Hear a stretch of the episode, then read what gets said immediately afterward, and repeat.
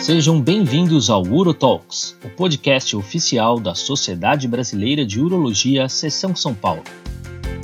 Um espaço de debates, educação continuada e reflexões sobre a urologia brasileira. Olá pessoal, tudo bem? Vamos começar aqui mais um episódio do nosso podcast UroTalks. Hoje com mais um episódio do nosso UroTalks Interconsulta. E hoje a gente vai falar sobre hematologia, mais especificamente sobre as nossas dúvidas e precauções e preocupações em relação a hemostasia e trombose. E para isso não poderia ser diferente. Nosso convidado de hoje é o Dr. Cirilo Cavalheiro Filho. Ele é responsável do serviço de hemostasia e trombose do INCOR e do Hospital Sírio-Libanês e atual presidente da Sociedade Brasileira de Trombose e hemostasia. Obrigado, Cirilo, por aceitar o convite e participar aqui com a gente desse podcast. Eu que agradeço o convite a vocês dois e vamos ver se a gente consegue responder pelo menos 20% das questões. Não, tá ótimo. Com certeza vai responder 120%. E o prêmio, e o prêmio verá. Qual será o prêmio? e para me ajudar aqui, a gente sugar o Cirilo e conseguir aprender aqui com ele como é que a gente vai conduzir esses nossos pacientes, está mais uma vez comigo nosso colega Dr. Marcelo Vroclaves, vice-presidente da SBU. Obrigado, Mar. Boa noite, Léo. Boa noite, Cirilo. Faltou aí no currículo. Cirilo é um grande corintiano, então é, é a principal característica dele. Então também estamos bem servidos nessa parte. Eu acho que para a gente começar a esquentar um pouco, Cirilo, só para a gente ir pegando um pouco o ritmo, né? Uh, a gente tem por praxe fazer as avaliações pré-operatórias dos nossos pacientes, solicitando alguns exames que a gente considera como exames de avaliação de risco para sangramentos, né? Habitualmente a gente está habituado a pedir um hemograma, um TP, um TTPA. Esses exames, eles são suficientes ou faz sentido a gente pedir mais algum tipo de exame nessa triagem pré-operatória para esses pacientes em relação a risco de sangramento? Eu acho que a coisa mais importante é a história pessoal do, do paciente.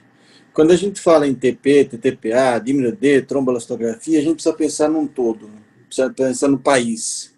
É, muitas, muitas vezes você não tem um TP imediato. Você está no sertão do Ceará, você precisa operar o paciente. Eu acho que a história familiar é muito importante. História pessoal do paciente é muito importante. Uma pergunta interessante que tem que ser sempre falada, perguntada ao paciente: história odontológica. Se o paciente vai no dentista e esse paciente tiver consagramentos, no, tente do siso, tem gengiborragia, é um paciente que vai ter muita chance de ter algum evento hemorrágico. Paciente que tem hematomas recorrentes, petequias, pontinhos vermelhos no corpo, esse é um paciente com maior risco hemorrágico. E depois vem os exames. Antes, eu acho que é uma história pessoal e familiar é fundamental. É que muitas vezes não se tem esse tempo, né? Que em 20 segundos você faz pergunta. E se toma algum medicamento, né? Muitas vezes a gente é chamado e o paciente tomou, está tomando clopidogrel, Plavix, né, que é mais famoso, interna. Ele não vai poder operar ele vai ter que esperar cinco dias. Precisa ver o, quanto, o porquê que esse paciente internou uh, sem suspensão desse Plavix. Quanto tempo ele toma Plavix e por que, que ele toma Plavix. Assim como a anticoagulação. É, eu acho que, que é, você até antecipou uma outra, uma outra pergunta que a gente sempre tem, né? A gente tem alguns, alguns trabalhos, algumas discussões a respeito da suspensão de, dos antiagregantes plaquetários, né? então, como uma aspirina, propriamente dito, mas às vezes a gente tem diversas dúvidas em relação às outras medicações que estão envolvendo na, na questão da cascata de coagulação como um todo. Uh, daria como a gente ter um, um, panorama, então? Você antecipou um pouco aí a questão do clopidogrel, né? Que o ideal seria esse paciente fazer uma suspensão dessa medicação. É, como é que é o cenário de outras medicações que envolvem coagulação? Né? Você consegue dar um resuminho para a gente? Aquela medicação que a gente precisa suspender, com qual tempo? Vamos, vamos focar aí nas, nas heparinas né? e talvez nos novos anticoagulantes. Eu acho que a urologia tem um viés em relação às outras cirurgias. Vocês pegam pacientes mais longevos, eu acho. Eu acho que é uma frequência grande de pacientes longevos. E a cada dia que passa, essa longevidade soma-se comorbidades. E a comorbidade soma polifarmácia. E essa polifarmácia é associação de antiplaquetários, anticoagulantes. Todo paciente que toma anticoagulante e toma antiagregante plaquetário, ele tem maior risco trombótico. Por isso que ele toma os medicamentos. Quando ele toma esse medicamento, ele passa a ter um maior risco hemorrágico. Mas precisa ver se é possível a suspensão ou não. A gente, por exemplo, um paciente que estiver fazendo uso de anticoagulação oral e tem uma prótese mecânica em posição mitral, você não vai suspender puramente o anticoagulante. Aqui no INCOR mesmo, a gente já teve uma vez que o paciente, o médico não era urologista, um oftalmologista. Ele suspendeu a anticoagulação por 10 dias. Esse paciente chegou morto, um AVC enorme, chegou morto no, no, INCOR. Por simplesmente suspensão. Ele parou de dar o anticoagulante oral, a Marevan. Acho que tem de ver o tempo cirúrgico, o tempo para ir para a cirurgia, o que, que ele está tomando, por que, que ele está tomando. Mas isso é fácil, é super fácil. Com 15 minutos de uma entrevista, você sana a grande maioria dos pacientes. Eu me lembro, eu, eu, eu posso falar que já faz muito tempo, quando o governador Mário Covas internou no INCOR. Ele colocou um estente coronariano na época, que não existiam nem os, os estentes. Isso ficou, não estou sendo antiético, porque foi publicado né, entre, eh, em vários jornais na época. Colocou estente coronariano e descobriu-se o. Quando ele começou a tomar o Plavix, começou a ter uma hematúria, viu-se que tinha um tumor em bexiga. E aí, o que, que fazer? A gente não tinha conhecimento muito grande do, do clopidogrel, o Plavix. Stent, na época, era início também dos, do uso de clopidogrel e AS, e com tumor. Aí a gente, com a vinda dos americanos aqui, que vieram para São Paulo, a gente aprendeu muito. O time da cirurgia, esperou-se mais, na época, mais, foi mais um mês do, do processo do, do, do, do diagnóstico do câncer até a realização da cirurgia. E foi um sucesso na época, uma cirurgia de quase nove horas, né? E foi muito bem, sem sangramentos importantes, sem trombose imediatas. Teve todos comemorativos depois. Esse é um manejo, né, Mar, que eu acho que é uma, uma mensagem importante que a gente tem que passar para o urologista, né? Não é incomum, não é infrequente quando a gente inicia uma antiagregação, uma dupla antiagregação ou uma anticoagulação, não é infrequente tripla, né, antiagregação, esse paciente a, a, evoluir com algum grau de hematúria, né, e algum episódio de, é, de, mesmo que seja episódico, não constante, mas intermitente, e, e, a gente deparar com aquela situação, né, essa, esse sangramento, essa hematúria é por causa da anticoagulação, da antiagregação, precisa ou não investigar, traça um cenário e, e, e, a mensagem que a gente precisa deixar para o urologista nesse cenário, Mar. Não, sem dúvida, Léo, acho que é muito bem pontuado, tanto por você quanto pelo Cirilo, uh, o fato da gente estar tá lidando muitas vezes com pacientes mais idosos, pacientes com múltiplas comorbidades, às vezes pacientes tabagistas, e que ou iniciaram uma antiagregação plaquetária, ou iniciaram o uso de um, de, um, de um anticoagulante, ou então que já vinham fazendo uso e por algum motivo começaram a apresentar hematúria, principalmente nos casos de hematúria macroscópica, a gente não pode simplesmente atribuir isso ao uso dessas drogas. A gente tem o dever de investigar esses pacientes como se eles não fizessem uso dessas drogas. Então, está indicada a, a, de preferência, se possível, uma urotomografia, uh, quando disponível, e a cistoscopia para investigação de hematúria macroscópica, como uh, nos orientam as diretrizes das sociedade brasileira, americana e, e europeia. Você sabe um ponto interessante, só, só, cortando um minuto, Quando o Plavix, o clopidogrel surgiu, teve trabalhos mostrando que aumentava uh, câncer de colo intestinal. Mas não, era o que a gente já tinha, tomava o Plavix e sangrava. Interessante. Foi Aumentava realmente... só o diagnóstico, né? É, tanto que foi uma celeuma na época, que aumenta câncer de colo, ao contrário, fazia o diagnóstico. Né? Eu acho que acontece muitas vezes realmente que a gente vê com, é, com a urologia.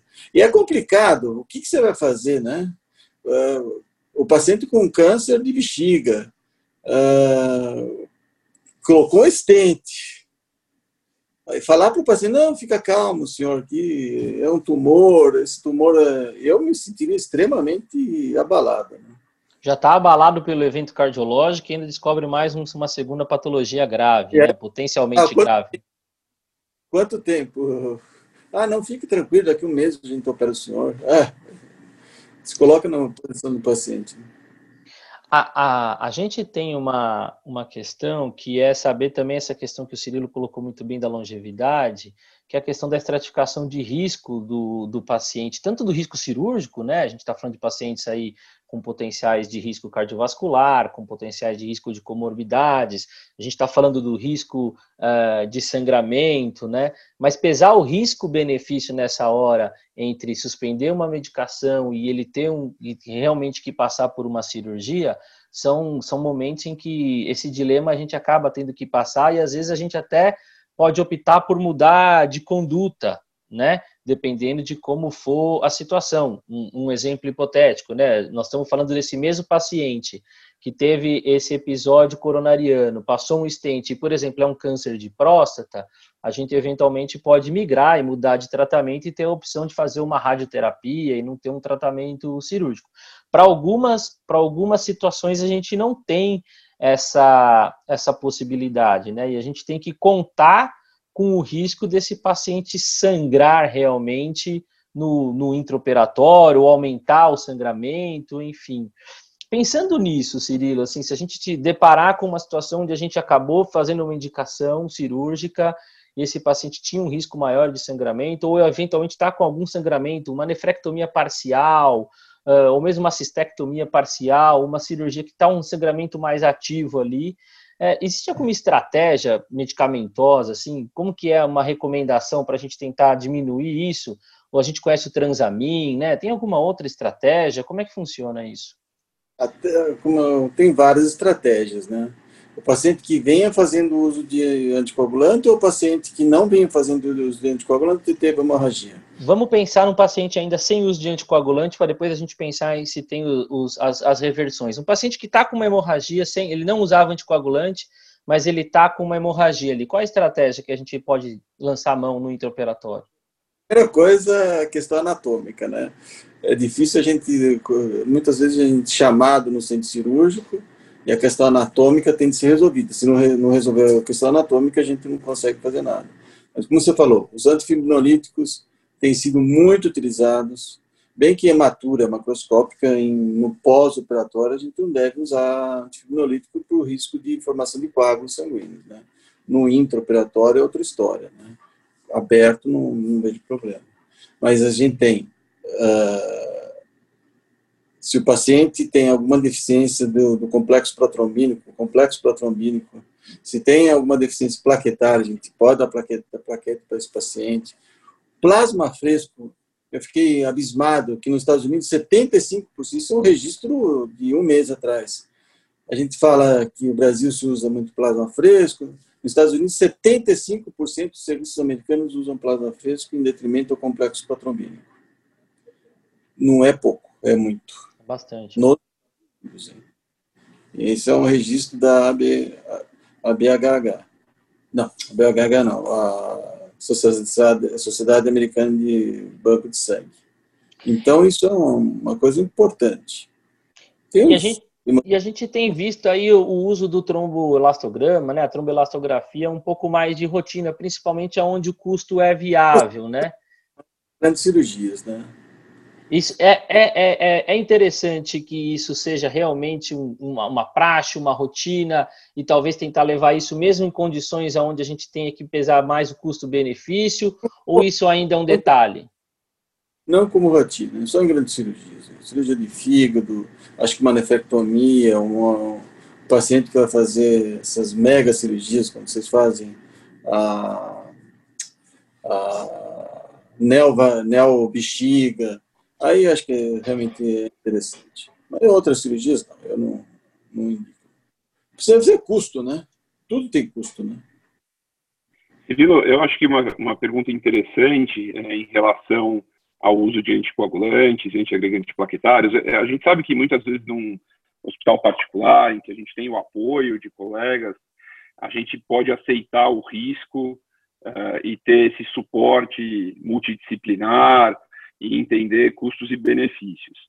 Entretanto, nos, em hospitais públicos, muitas vezes a gente tem problemas com equipes de anestesia, liberação é, para poder fazer o procedimento, coisas desse tipo, né? E a gente sabe que às vezes o paciente está esperando há um tempão para fazer a cirurgia e não consegue fazer a, a, a cirurgia, vai perder a vez e vai ficar mais meses na fila porque às vezes faltou alguma indicação no preparo podemos fazer um, um bate-bola assim de quanto tempo é o tempo mínimo necessário. Vamos supor que ele só tenha lá uma profilaxia primária ou alguma condição que uh, os clínicos aceitem que ele suspenda a medicação, mas que ele tem que ficar um tempo X sem ela para poder fazer a cirurgia. Então, por exemplo, aspirina. Qual que é o tempo mínimo para se fazer cirurgia sem aspirina? Aspirina, você hoje em dia a gente quase não está suspendendo mais aspirina, né? A maioria das vezes a gente nem suspende. Mas eu vou então fazer... podemos brigar, podemos brigar Existe... com, com os anestesistas para operar o paciente na vigência de aspirina. É, uma, uma, tem, uma, tem uma piadinha que o cara, o cara foi na banca de para advogado, aí a banca perguntava quanto tempo para você entrar com o processo no disquite? Cinco dias. Quanto tempo para venda de um imóvel? Cinco dias. Aí o, um dos examinadores falou assim: Eu vejo que o senhor não sabe nada. Ele falou, mas não perdi nenhum prazo. Bom, é isso aí.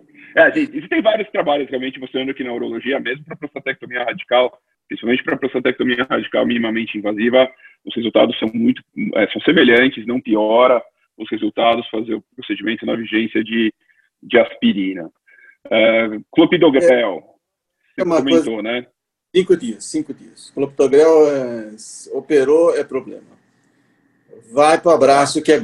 é esses... Marevan. Novos anticoagulantes, 48 horas, a maioria. Se o paciente tiver disfunção. Qualquer um deles. Independente da dose, tanto faz se é uma dose menor ou uma dose maior?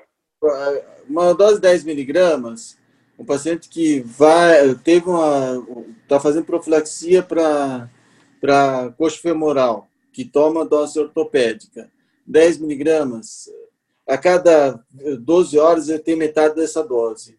Então, é mais ou menos o cara que toma 20, esperar 36, 12 horas, 24 horas, mas no mínimo 24 horas. Todos os pacientes a gente recomenda 48 horas. Ótimo. E, e, e Marevan, precisa coletar, por exemplo, ele parou Aí, 48 horas, Aí depende, né? Tem pacientes, aí você, você pode até estimular a reversão com vitamina K, com complexo protrombínico em urgências, que você reverte em duas, três horas, uh, ou fisiologicamente, se o paciente puder fazer, ter essa, essa questão de você eliminar o em cinco dias, ele não vai ter mais nada. Mas daí e aí precisa, precisa dosar um coagulograma, fazer um coagulograma para confirmar que que reverteu. Tomando anticoagulante, sim. Mas eu, se você me fala assim, prefere um não anticoagulado, um paciente que não toma anticoagulante. História clínica e o exame é história clínica. Legal. vários protocolos que colocam a história clínica coisa mais importante, não os exames. Né? Como você falou, a gente tem que ver o todo. Né? Perfeito. Né? Perfeito. No Einstein, filho, ele passa por um passa pelo urologista, mas passa por um, uma visita com um anestesiologista e depois na internação a enfermeira vai e pergunta.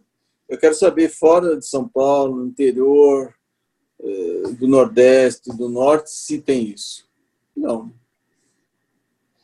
E, e, é pensa, e pensando nesse sentido, até, Cirilo, e, e para a reintrodução, então? Porque é a outra preocupação que a gente vai ter, né? Esse paciente, como você falou, tem risco uh, clínico e a gente também tem ali ponderando o risco do, do sangramento. O que, que a gente tem que observar em relação à reintrodução dessas medicações para os pacientes? Tem um paciente que toma clopidogrel, mas tem o prasugrel, o ticagrelor, que são mais potentes, são antiagregantes plaquetários. Vamos colocar o clopidogrel, que é mais usado no Brasil inteiro. Né? Uh, precisa ver o por que, que ele estava tomando clopidogrel. Se é um estente de mais um ano, vou ficar super tranquilo. Vou esperar uma semana. Vou esperar parar a hematúria. Porque será que tem indicação ainda de ficar tomando? Muitos pacientes chegam para a cirurgia, estão tomando clopidogrel porque continuaram tomando clopidogrel. Precisa ver a indicação. Já os anticoagulantes, a maioria dos pacientes que eu vejo, uma fibrilação atrial. Você não vai poder ficar muito tempo. Um paciente que tem um chades elevados, uma indicação de anticoagulação elevada, você não vai ficar, você vai ter de introduzir em 12, 24 horas. É, eu acho que essa eu acho que a é, gente é a também dúvida, né, faça né, profilaxia antes, tá? Eu não gosto que chegue e faça profilaxia antes. Uma vez é, no, é. No, no, no, hospital eu cheguei cheguei no centro cirúrgico, anestesista, ó, acabei de fazer o Clexane. Falei, pô, mas antes da cirurgia? Porque teve um momento que começaram a fazer duas horas antes, isso aí mostrou-se totalmente ineficaz e só, só tragédias é, Eu acho que é super importante, é, eu acho que o nome desse Urotalks é, é perfeito, porque o ideal, o ideal é que a gente tenha todas essas conversas caso a caso para poder selecionar a melhor alternativa para cada paciente, né? A gente tem que levar em consideração as condições clínicas e as alternativas de tratamento para aquele para aquela situação urológica, né? Então, se o paciente tem um câncer de próstata e ele tem alguma condição clínica em que ele não pode parar a anticoagulação por algum motivo, a gente sabe que a radioterapia vai poder servir na grande maioria dos casos. Se ele tem uma luz com uma HPB importante, a gente sabe que provavelmente uma terapia com laser verde ou uma enucleação a laser vão ser alternativas melhores do que uma RTU monopolar, né? Então, grandes centros, né, Marcelo? Nos, uh, tem isso no, nos outros centros? Tem? É, então, não, não, não, nem sempre, mas acho que a gente tem que buscar essa, é, é, esse é o objetivo, né? Acho que esse é o objetivo. Não, talvez a gente não tenha, mas a gente tem que deixar essa mensagem de que sempre que possível, porque às vezes tem, mas às vezes rola uma rixa, né? Uma, uma, um, um conflito de egos que não deixa ter também, né? E é, a conversa com o paciente. Olá, e agora o Cirilo tocou num, num assunto super interessante que é a, a profilaxia de, de tromboembolismo no pós-operatório, né? Mas é, é uma situação calma essa. A gente prescreve, o urologista é, entende totalmente. A... É, na, na verdade, a gente tem, a, a gente tem de, de informação e, e, e de, na verdade, formação, né?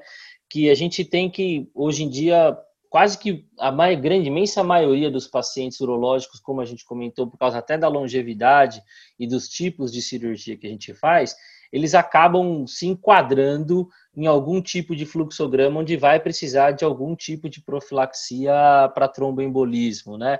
Eu até queria até fazer uma pergunta no sentido de que a gente sabe que, por exemplo, que tem aí a, a estratificação, por exemplo, do Caprini, né? O Caprini é um teste que a gente tem que utilizar para todo mundo, ele serve para todo mundo, ele é amplamente uh, difundido para poder qualquer situação ser utilizado ou a gente tem que olhar ele com ressalva? Por sinal, esse Urutox vai ao ar quando? Esta quarta-feira. Porque o Caprini estará quinta-feira no congresso, no simpósio da Sociedade Brasileira de Hemostasia e Trombose, pessoalmente falando, às, que eu me, se eu não me engano, às seis da tarde. Então, só para deixar claro, então, Quinta-feira é dia 8, tá bom? 8, dia 8, 8 de outubro. Dia 8 de outubro. As, é só entrar no, no Instagram da Sociedade Brasileira de Hemostasia e Trombose. Caprini estará discutindo o seu risco, o seu score. E, então passa para a gente a sua, a sua impressão. Eu acho que tem, tem muita coisa que é importante. Acho que dá para fazer, mas é tempos em tempos. Hoje, dia, acho que se a gente pegar um paciente urológico, a grande maioria tem indicação. A grande maioria entra no score de risco. E também tem o score, tem o risco hemorrágico. O que a gente vê no dia a dia, que quando o paciente faz profilaxia contra a trombose, contra o tromboembolismo venoso, ele dificilmente tem um evento. Já o paciente que não faz nada, a gente recebe no consultório uma semana depois. Diminuiu muito, diminuiu muito. A gente via muito mais trombose venosa profunda após cirurgia urológica. Nessa questão de, de, de trombo, profilaxia tromboembolismo, né? Então, você estava falando em relação a gente individualizar, a gente ter essa, essa condição que diminuiu bastante, né, de um tempo para cá. Mas como é que o urologista, então, ele vai começar a, a fazer? É, existe um, uma droga ideal? Existe um, um, jeito ideal de fazer essa... Para aqueles que têm indicação de profilaxia medicamentosa, tá, Cirilo? operatórios são as heparinas. Não, não, não vá dar os novos anticoagulantes em cirurgia. Não tem, não é validado nenhuma delas. É. É, eu acho ou fazer heparina não fracionada. Uma coisa que a gente usa muito no ciclo libanês é heparina não fracionada, o antigo liquemine endovenoso. É super bom. Se é um paciente de altíssimo risco hemorrágico e altíssimo risco trombótico, hemorrágico pela cirurgia e trombótico pela condição clínica, a heparina não fracionada ela é super fácil de manuseio. Porque em 90 minutos você suspende para o. Já um heparinas de baixo peso molecular, você aplicou no subcutâneo, você não tem uma reversão. A heparina não fracionada em bomba, em infusão contínua, parou 90 minutos e já não tem mais, não é aquele estresse. Às vezes a gente usa 24, 48 horas esse paciente de alto risco e é sucesso absoluto. Sucesso absoluto. Por exemplo, Caprini já começa com a idade. A gente tem falado de longevidade. Já são três pontos não é pouco, não. Já entrou, já tem que fazer. Não precisa mais nada. É, aí a, gente, aí a gente junta tempo cirúrgico, junta tipo da cirurgia, né? A gente já vai ter, vai ter a maioria dos pacientes que vai precisar, e essa, essa alternativa do liquemine, ela é inclusive mais barata, né, Cirilo? Então, Muito gente, mais. Então, Muito gente... mais. E tem todos. Tem o, o, o, o. Ai, meu Deus. É, de, de, de, qualquer maneira, são, são opções que a gente. Porque o que, que a gente tem visto, né? É, os novos anticoagulantes orais, a, a, a, dimensão que eles tomaram em relação aos tratamentos, em relação às doenças cardiovasculares, em, em relação ao próprio tratamento da trombose, em relação à profilaxia de algumas cirurgias ortopédicas, a gente tem visto isso, o quanto isso aumentou a utilização de acordo, lógico, com a facilidade da posologia que a gente tem.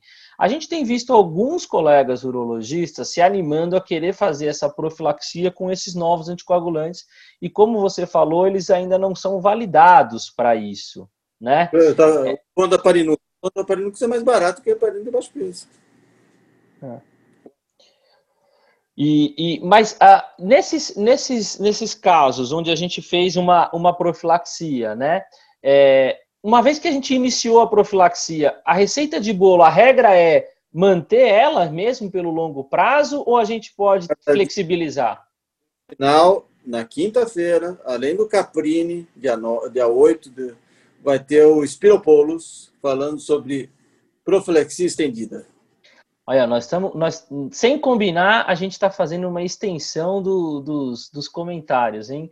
Então a gente já está aqui fazendo uma, uma parceria gratuita com a SBTH. Então acompanhe o Instagram da SBTH para ouvir da, da, da própria sociedade as recomendações. Mas o que, que a gente fala para o nosso urologista? A gente pode flexibilizar? Eu acho, eu acho que a deambulação, se é um paciente muito idoso, que vai ficar acamado, vai perpetuar o seu. A imobilidade continuada é o principal fator de risco junto com a idade.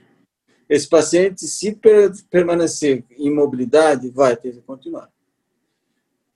A gente sabe que a profilaxia estendida, tem uma, o protocolo Mariner para pacientes clínicos, é 35 dias.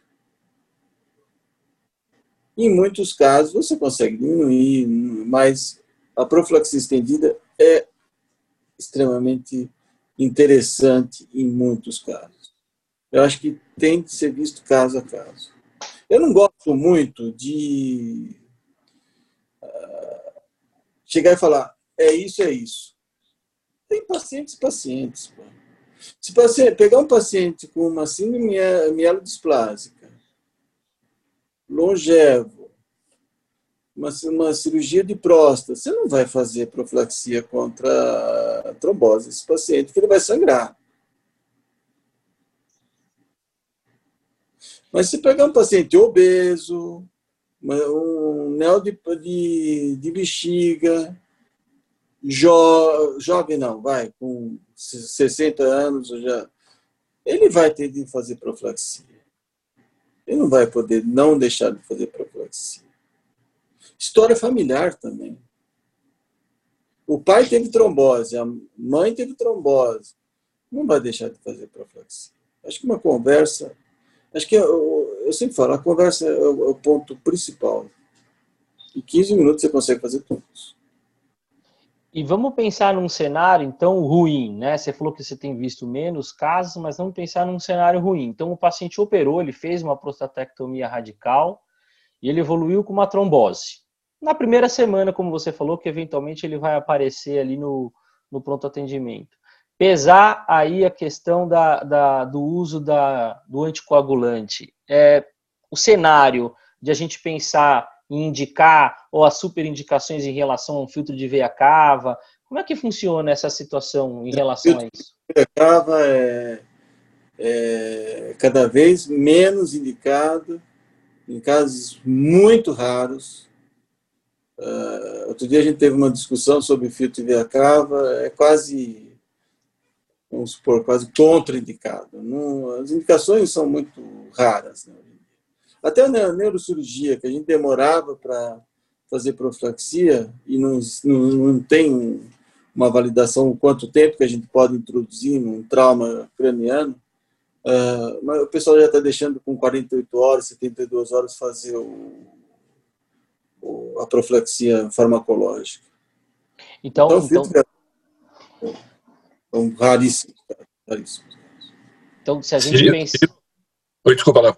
Não, eu ia falar que se a gente pensar, então, que esse paciente está nesse pós-operatório com trombose, o, o, ideal nesse momento, o adequado é tratá-lo com anticoagulação plena e, e, e acompanhamento. 99,9% dos casos. Perfeito. Eu acho que um tumor urológico que gera uma dor de cabeça em relação à profilaxia contra uh, tromboembolismo é o tumor de rim, em que a gente faz a nefrectomia parcial. Né, porque o tumor de rim por si só é um tumor que tem um, um, um grau relativamente alto de síndrome paraneoplásica, com risco relativamente mais aumentado de evento tromboembólico, por outro lado, a, a parcial é uma cirurgia que tem um risco aumentado de sangramento, inclusive de sangramento tardio.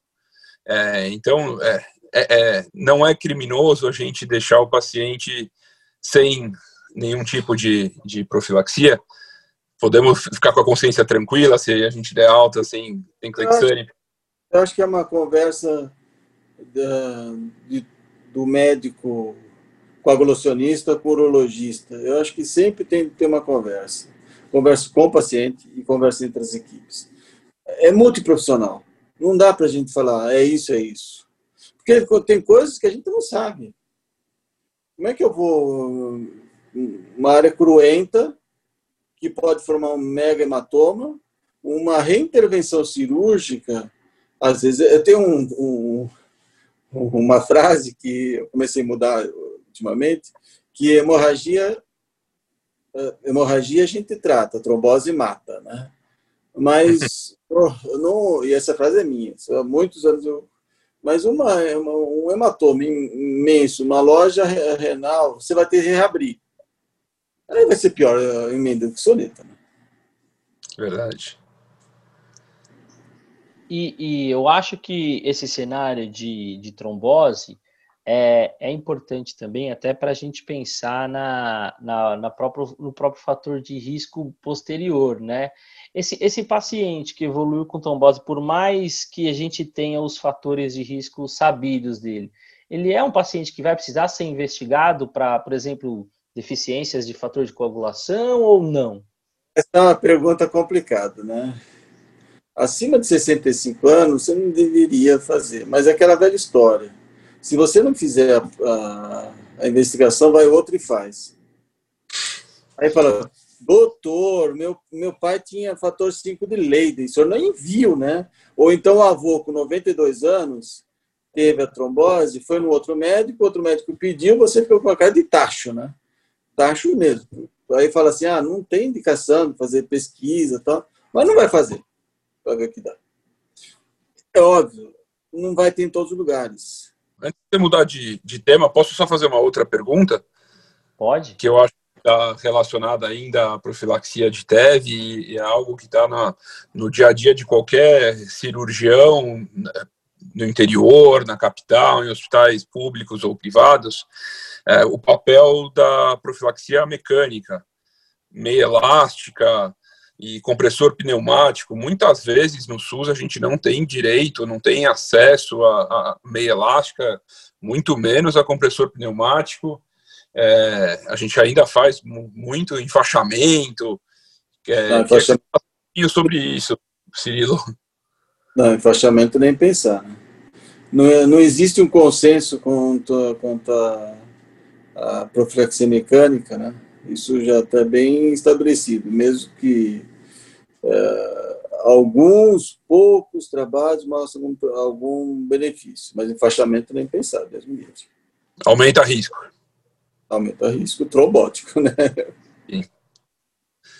Uma coisa que, que, assim, o pessoal sabe que não foi treinada essa, essa, essa conversa, né? Tanto que a gente está falando ao vivo e a cor. tem mais, a gente tem visto muito mais trombose do que a própria cirurgia, é testosterona. Eu ia entrar nesse detalhe também depois. Então, já que ia, você tô... comentou, vamos entrar agora.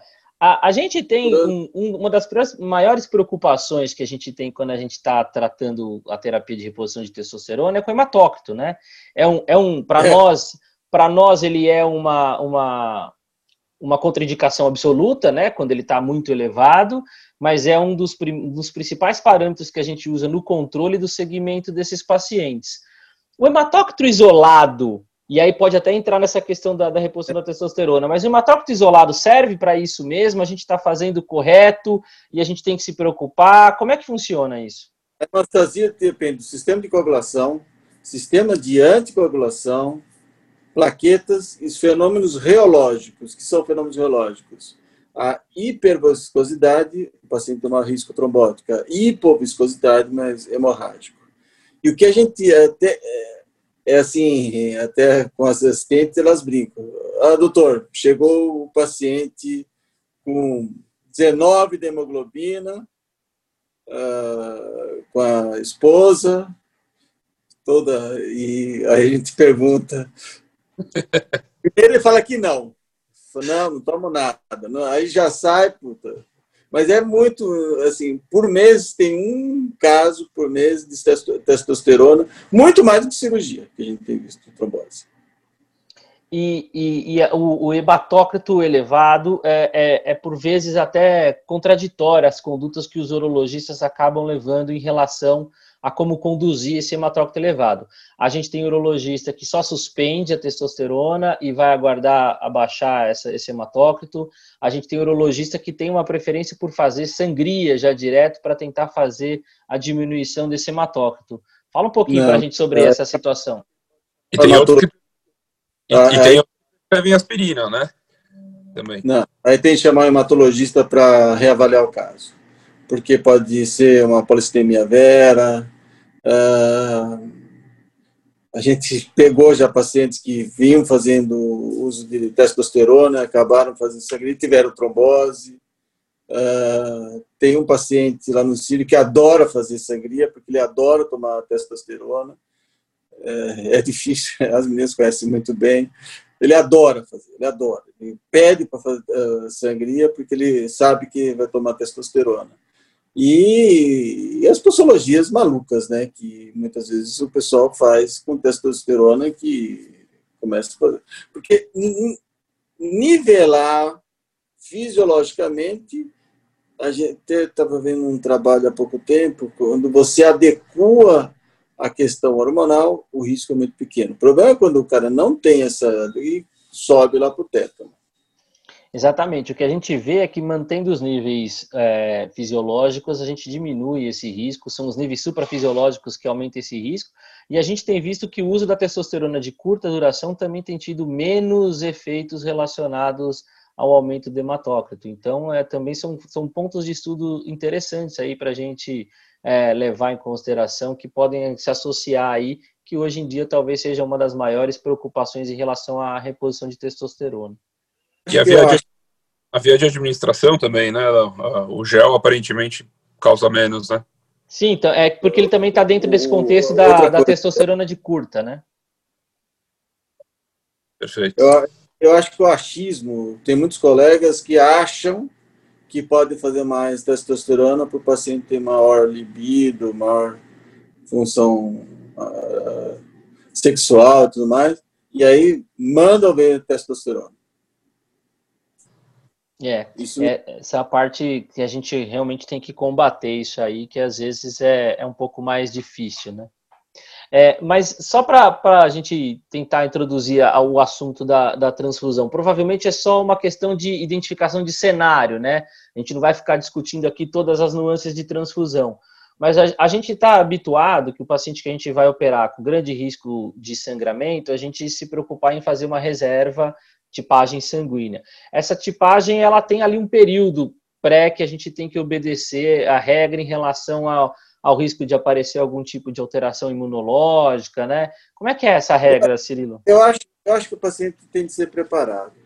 Um paciente que vem com anemia, por exemplo, fazer uma infusão de ferro, ele vai melhorar o nível hematimétrico dele. Um paciente, um paciente que tem um alto risco hemorrágico, que vai para uma cirurgia, dá para fazer autotransfusão programada pré-operatório. Você consegue ter, ter quatro bolsas no momento cirúrgico, coletando um mês antes, não deixando nunca passar, baixar abaixo de 11 gramas. Eritropoetina já fica um pouco pé atrás pelo risco protrombótico dela.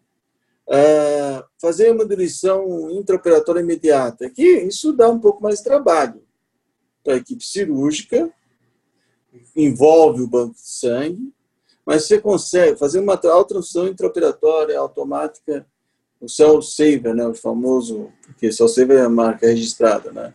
A transfusão intraoperatória, dá para fazer isso. Quando não é câncer, dá para fazer isso. Então você consegue ter, é o bloodless surgery, né? Você consegue ter condições de evitar a transfusão de sangue. E, e uma vez e uma vez que a gente precisar da transfusão de sangue, que a gente fez, uh, precisou da transfusão de sangue, a gente tem que ter algum cuidado diferente? Como é que funcionam esses testes, esse acompanhamento do paciente ah, pós-transfusão? É hoje em dia, nos, nos, grandes hospitais, é muito seguro e não entra em centro cirúrgico sem que esse paciente tiver pelo menos uma tipagem prévia, ver se ele não tem um anticorpo de uma transfusão anterior, se uma mulher que é uma, uma, uma multípara não vai ter o risco de transfusão numa multípara é sempre maior do que no homem, né, por reações adversas à própria transfusão. Então, é importante que você tenha um preparo. Todo paciente que é bem preparado, ele vai ter muito problema, muito pouco problema.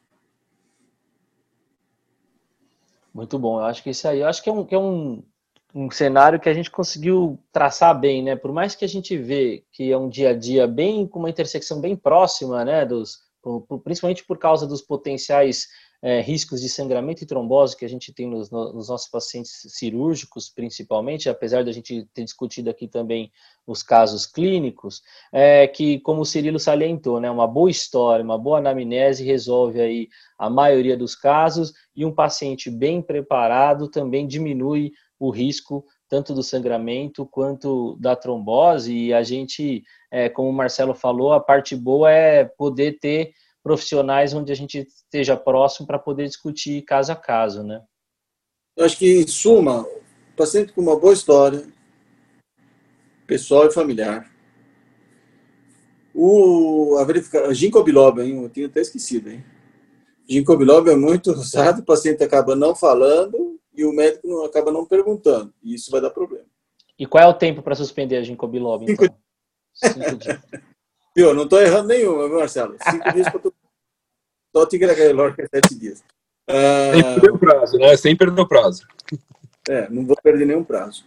Mas, assim, se você somar o que os. Olha, só de medicamentos anticoagulantes que vem na minha cabeça, que eles podem estar usando: Marevan, Dabigatran, Apixabana, Rivaroxabana, Endoxabana, os antiplaquetários, aspirina, clopidogrel, ticagrelor, prasugrel e a somatória desses, né? Então, eu acho que um checklist desses medicamentos, pum, bate. Você, não vai, a, a chance de ter problema é muito pequena. Não, excelente. Eu acho que, que ficou, um, ficou um recado aí importantíssimo. Quem sabe, Léo, a gente podia pedir para o Cirilo uma listagem e deixar isso no site da SBU e aí a gente deixa disponível para o urologista associado imprimir isso. Exato. E quem ele quiser, ele dá para o paciente fazer um tiquezinho lá, se ele... Já, já fica aqui o convite, o convite oficial. E, e você sabe que tem muitos pacientes que têm mais medo de um distúrbio trombohemorrágicos do que a própria cirurgia, né? Com certeza. Sim. E eles devem hoje em dia. É, porque na época da AIDS era terrível, né? O paciente, para se pôr no centro cirúrgico, o cara ficava com medo terrível, né? De tomar sangue. Então eles pediam todas as informações possíveis e imagináveis. Né? Vocês não vivenciaram, vivenciaram isso, né? É, mas o a gente medo... também tem, tem a população... Da cirurgia, né? Esse é o medo da cirurgia. É. Né? Muitas vezes o medo da cirurgia é o medo de sangrar. A gente tem a, a, população que tem aspectos religiosos, aspectos culturais, é, que também, que também envolve né, essa questão, né? Super. O, o testemunho de Jeová, que tem que ser respeitado, Sim. eu respeito muito a convicção religiosa, é um paciente que tem que ser tem que fazer uma o conceito bloodless surgery, né, que é muito você tem que fazer esse preparo, se precisa, tem alguns testemunhos de Jeová que não aceitam a transfusão intraoperatória, nem a nenhuma divisão em sala, muito menos a pré-operatória. Mas você pode fazer ferro, precisa ver quais são os níveis hematimétricos, não precisa operar no dia seguinte. Então, dá para fazer um bom preparo para esse paciente. Não, eu acho que sem dúvida. É, bom, nós estamos chegando perto de um prazo aí já extenso aí, a gente ficou batendo um papo aqui longo sobre hemostasia e trombose, então acho que já está é, um tempo aí que a gente acabou esgotando aí essa, essa discussão, pelo menos em relação a esse risco de sangramento e, e de trombos, né? Eu queria mais uma vez aqui agradecer o Cirilo por participar aqui com a gente nessa, nessa discussão, nesse podcast. E dá um espaço aí, Cirilo, para você então apresentar o evento de vocês que vai acontecer aí na, na quinta-feira. Quinta-feira, às 18 horas, a gente vai ter o professor Caprini, né, falando sobre o score de Caprini. Só, o só pro... dia é do mês, porque às vezes a pessoa está ouvindo em outro. Quinta-feira, outro... 8 de, de outubro, às 6 da tarde.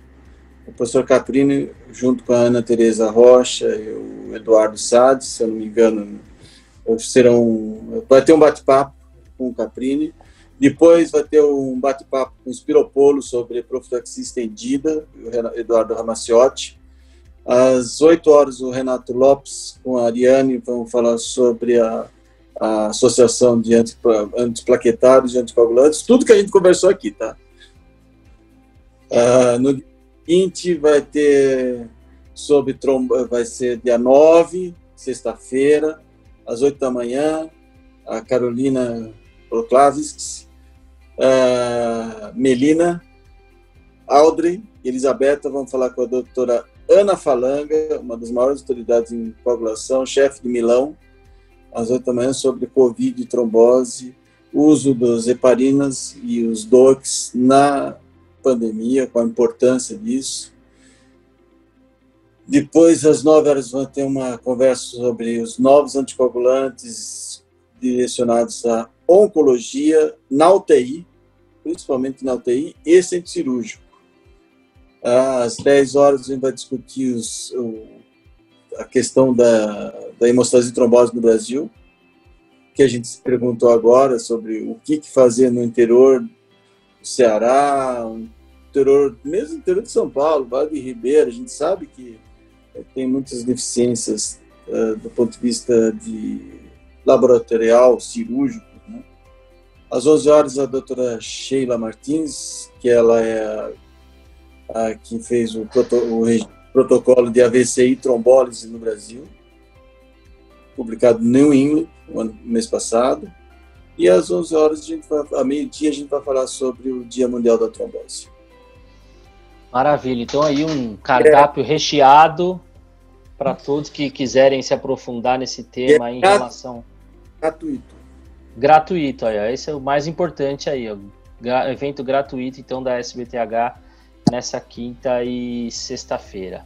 E é... vai ter um sorteio para participar do Urotox da próxima semana.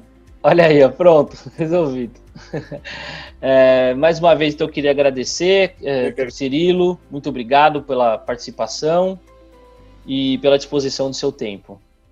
Pessoal muito simpáticos, foi muito agradável mesmo.